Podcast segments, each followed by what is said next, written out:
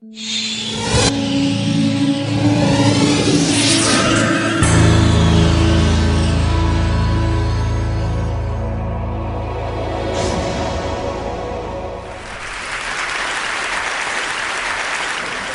have given um, the slideshow that, that I gave here two years ago about 2,000 times. Uh, I'm giving a, a short slideshow this morning that I'm giving for the very first time. So, uh, uh, well, it's I don't I don't want to ra- raise the bar. I'm actually trying to lower the bar. because I, have cobbled this together to try to um, to meet the um, the challenge of this session. And I was reminded by uh, Karen Armstrong's fantastic uh, presentation that if um, religion, really properly understood, is not about belief, but about behavior, perhaps we should say the same thing about optimism. How dare we be optimistic? Optimism is sometimes characterized as a belief, an intellectual posture. But as Mahatma Gandhi famously uh, said, you must become the change you wish to see in the world. And the outcome about which we wish to be optimistic is not going to be created by the belief alone, except to the extent that the belief brings about new behavior. But the word behavior is also, I think, sometimes misunderstood in this context.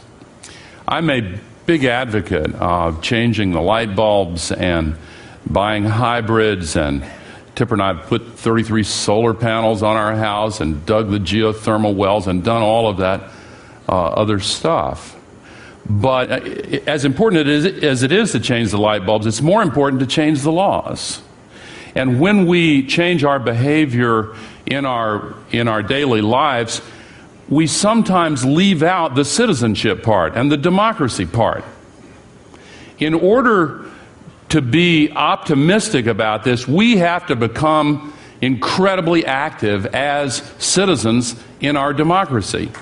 In order to solve the climate crisis, we have to solve the democracy crisis. And we, and we have one. I have been trying to tell this story for a long time. I was reminded of that recently by a woman who walked past the table I was sitting at, just staring at me as she walked past. She was in her 70s, looked like she had a kind face. I thought nothing of it until I saw from the corner of my eye she was walking from the opposite direction, also just staring at me. And so I said, How do you do? And she said, You know, if you dyed your hair black, you would look just like Al Gore.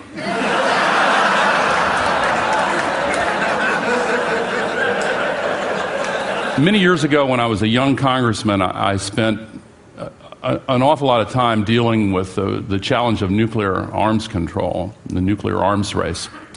And the military historians taught me during that quest that military conflicts are typically put into three categories local battles, regional or theater wars, and the rare but all important global world war, strategic conflicts. And each level of conflict requires a different allocation of resources, a different uh, approach, uh, a, a different organizational model.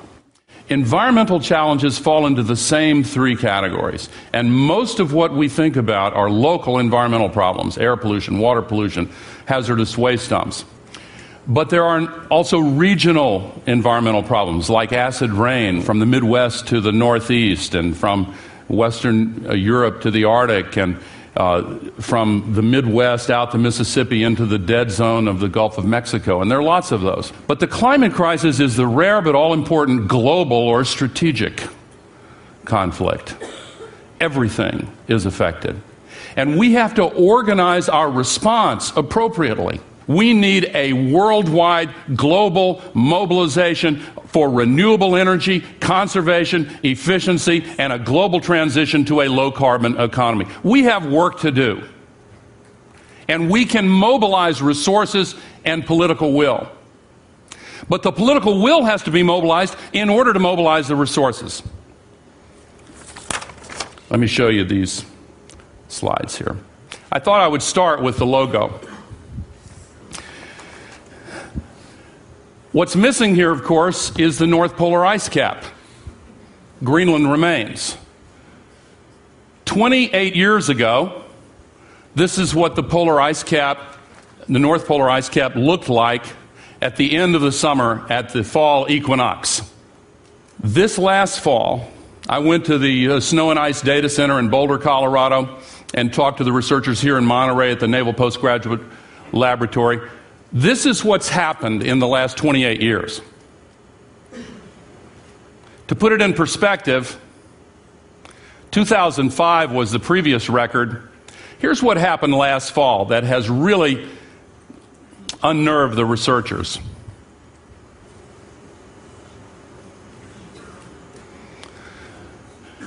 The North Polar ice cap is the same size geographically. It doesn't look that quite the same size, but it is exactly the same size as the United States minus an area roughly equal to uh, the state of Arizona. The amount that disappeared in 2005 was equivalent to everything east of the Mississippi. The extra amount that disappeared last fall was equivalent to this much. Comes back in the, in the winter, but not as permanent ice, as thin ice, vulnerable. The amount remaining could be completely gone in summer in as little as five years. That puts a lot of pressure on Greenland.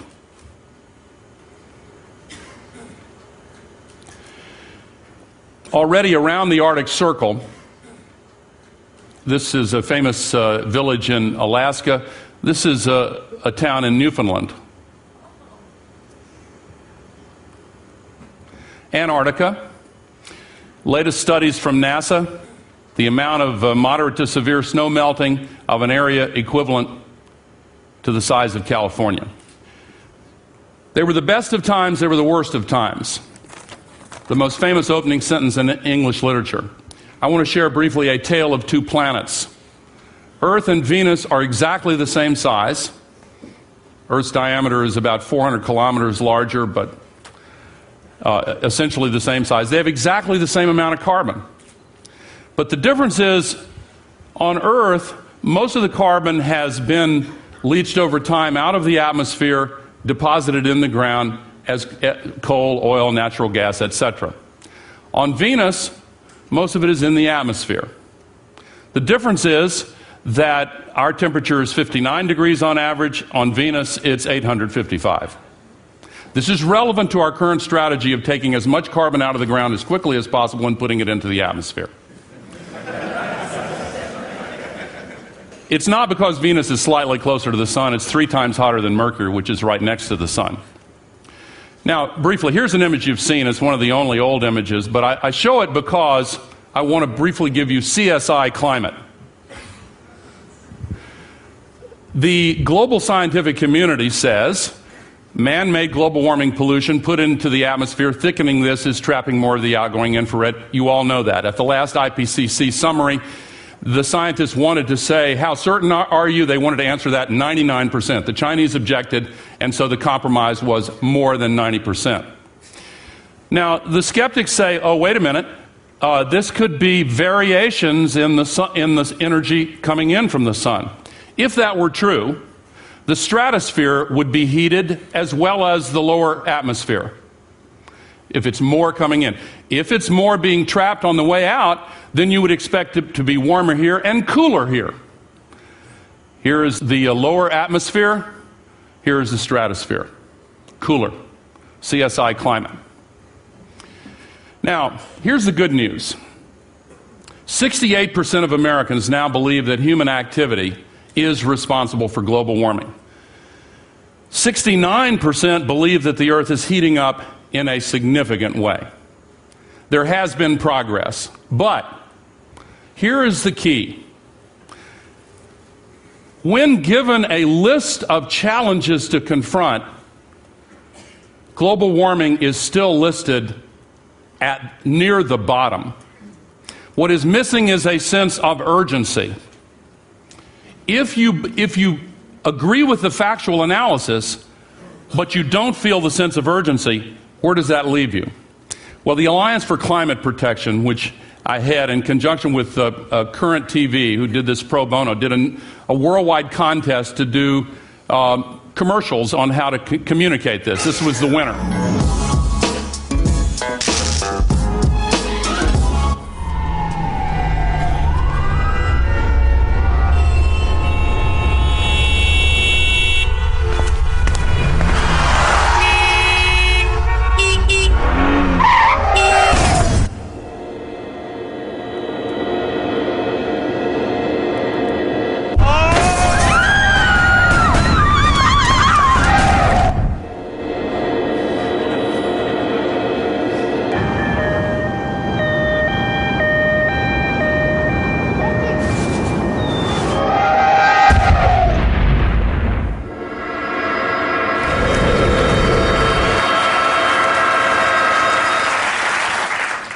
NBC, uh, I'll show all of the networks here. The top uh, journalist for NBC asked 956 questions in 2007 of the presidential candidates.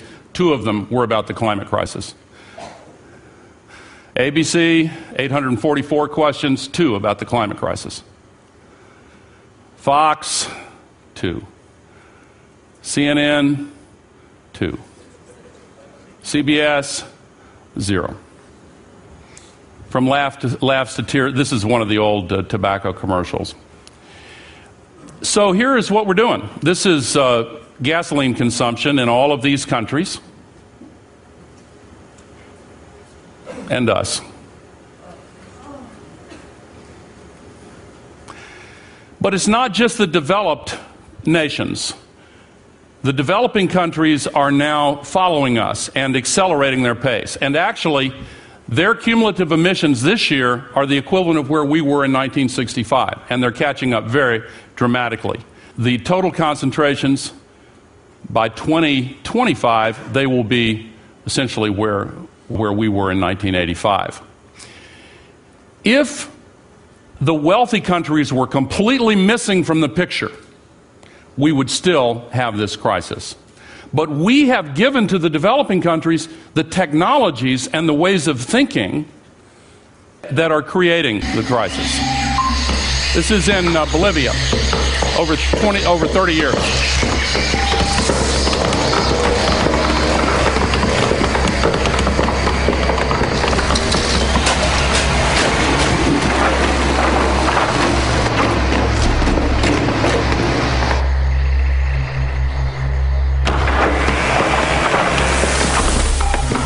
Peak fishing in a few seconds. The 60s, 70s, 80s, 90s. We have to stop this. And the good news is that we can.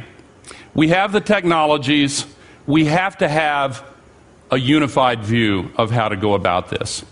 The, the struggle against poverty in the world uh, and the, the challenge of cutting wealthy country emissions all has a single, very simple solution. People say, What's the solution?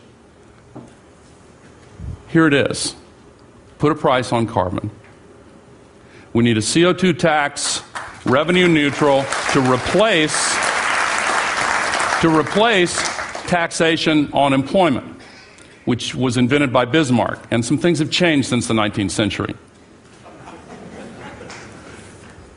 In the poor world, we have to integrate the responses to poverty with the solutions to the climate crisis. Plans to fight poverty in Uganda are mooted if we do not solve the climate crisis. But responses can actually make a huge difference in the poor countries. This is a proposal that has been talked about a lot in Europe. Uh, this was from Nature magazine.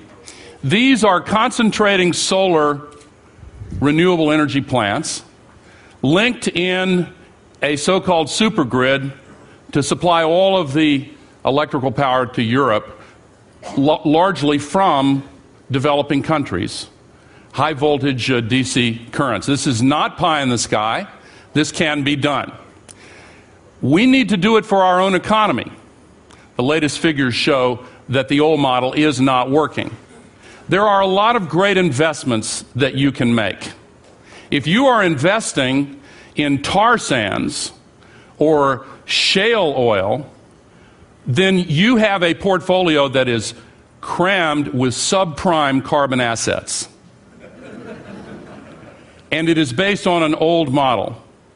Junkies find veins in their toes when the ones in their arms and their legs collapse.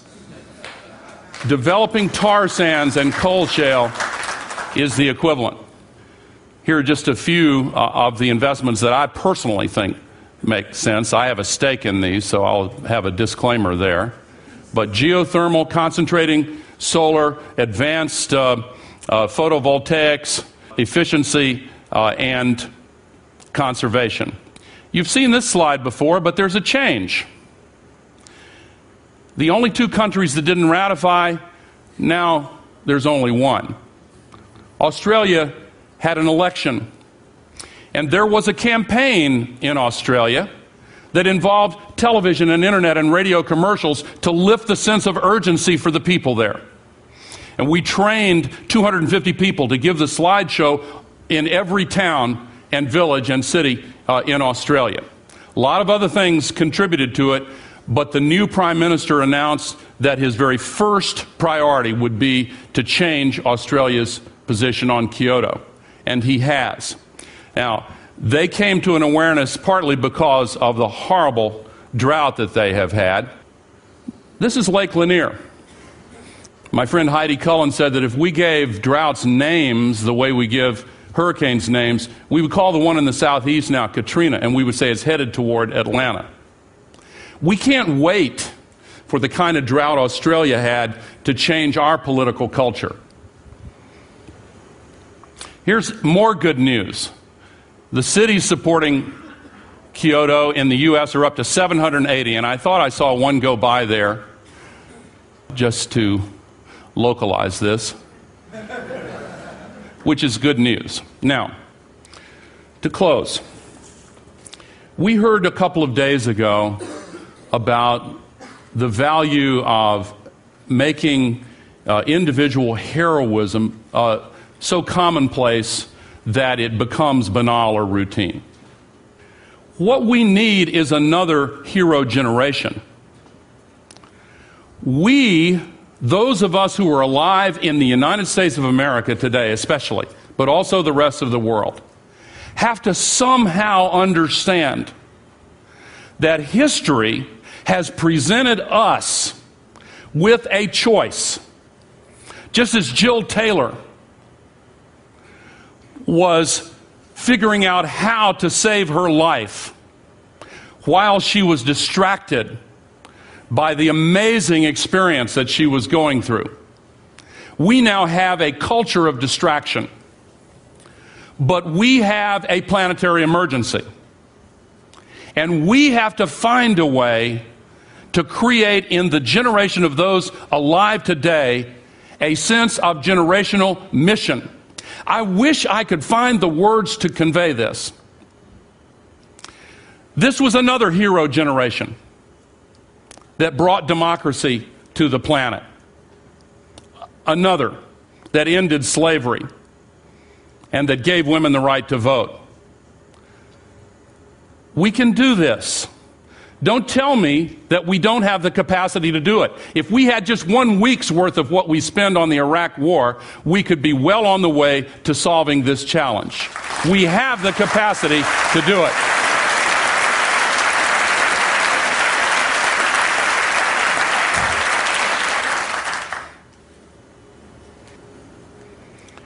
One final point. I'm optimistic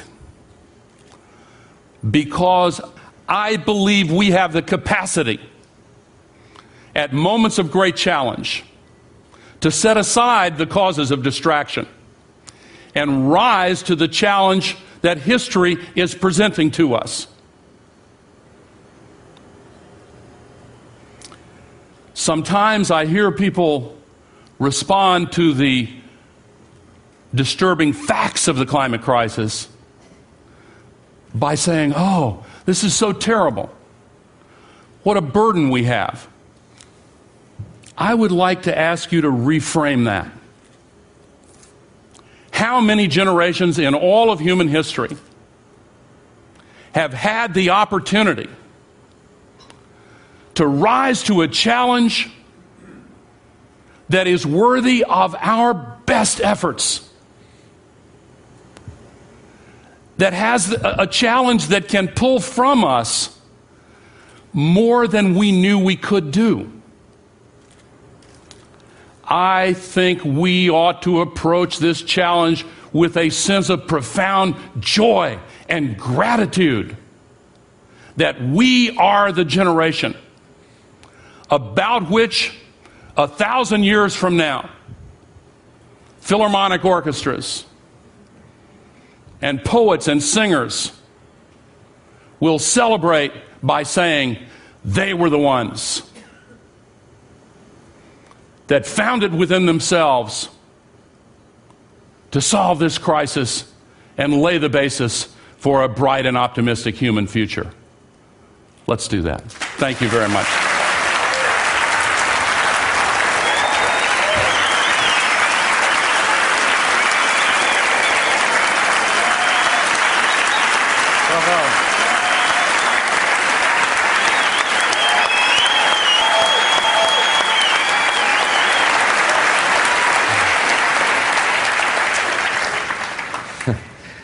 for so many people um, at TED, there is, there is deep pain that basically a design issue, at the end of the day, a design issue on a voting form, one bad design issue meant that your voice wasn't being heard like that in the last eight years in a position where you could make these things come true.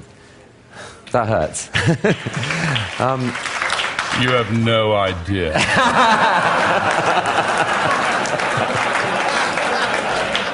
When you look at uh, what the leading candidates in your own party are doing now, I mean, there's, there's a, are you excited by their plans on global warming?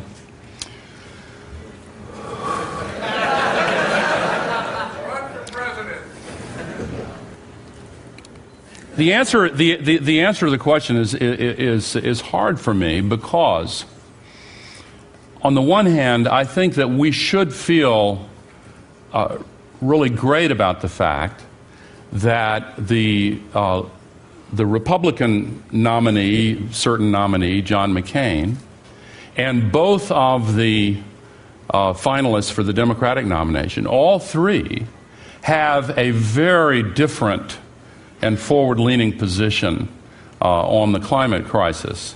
All three have offered leadership, uh, and all three are very different from the approach taken by the current administration.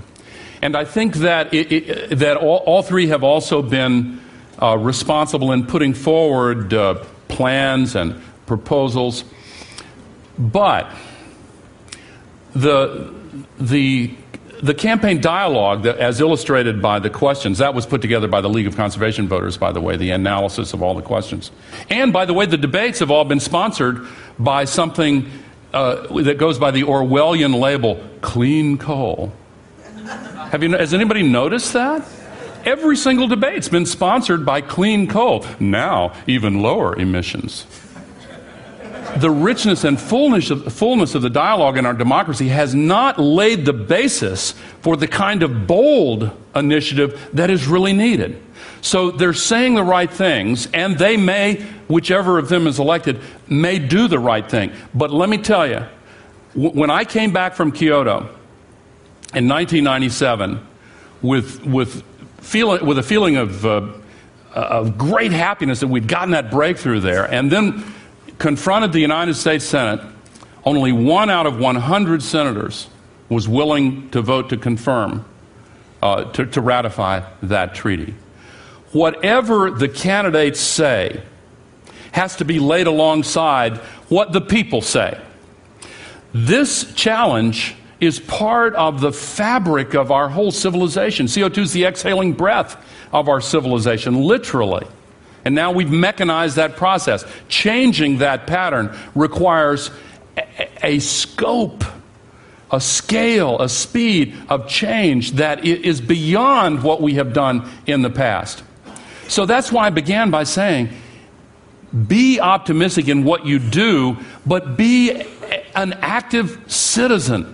Demand, change the light bulbs, but change the laws, change the, the, the global treaties. We have to speak up. We have to solve this, this democracy, um, this, this, uh, we, we have uh, sclerosis in our democracy. And we have to change that. Use the internet. Go on the internet connect with people, become very active as citizens, have a moratorium. On, we shouldn't have any new coal fired generating plants that aren't able to, to capture and store CO2, which means we have to quickly build these renewable sources. Now, nobody is talking on that scale, but I do believe that between now and November, it is possible. This Alliance for Climate Protection is going to launch a nationwide campaign grassroots mobilization, television ads, internet ads, radio, newspaper, uh, with partnerships with everybody from the Girl Scouts to the hunters and fishermen. Uh, we need help. We need help. And in terms of your own personal role going forward, Al, is there something more that, that you would like to be doing? I, I have prayed that I would be able to find the answer to that question. What can I do? Buckminster Fuller once uh, wrote If the future of all human civilization depended on me, what would I do? How would I be? It does depend on all of us, but again, not just with the light bulbs.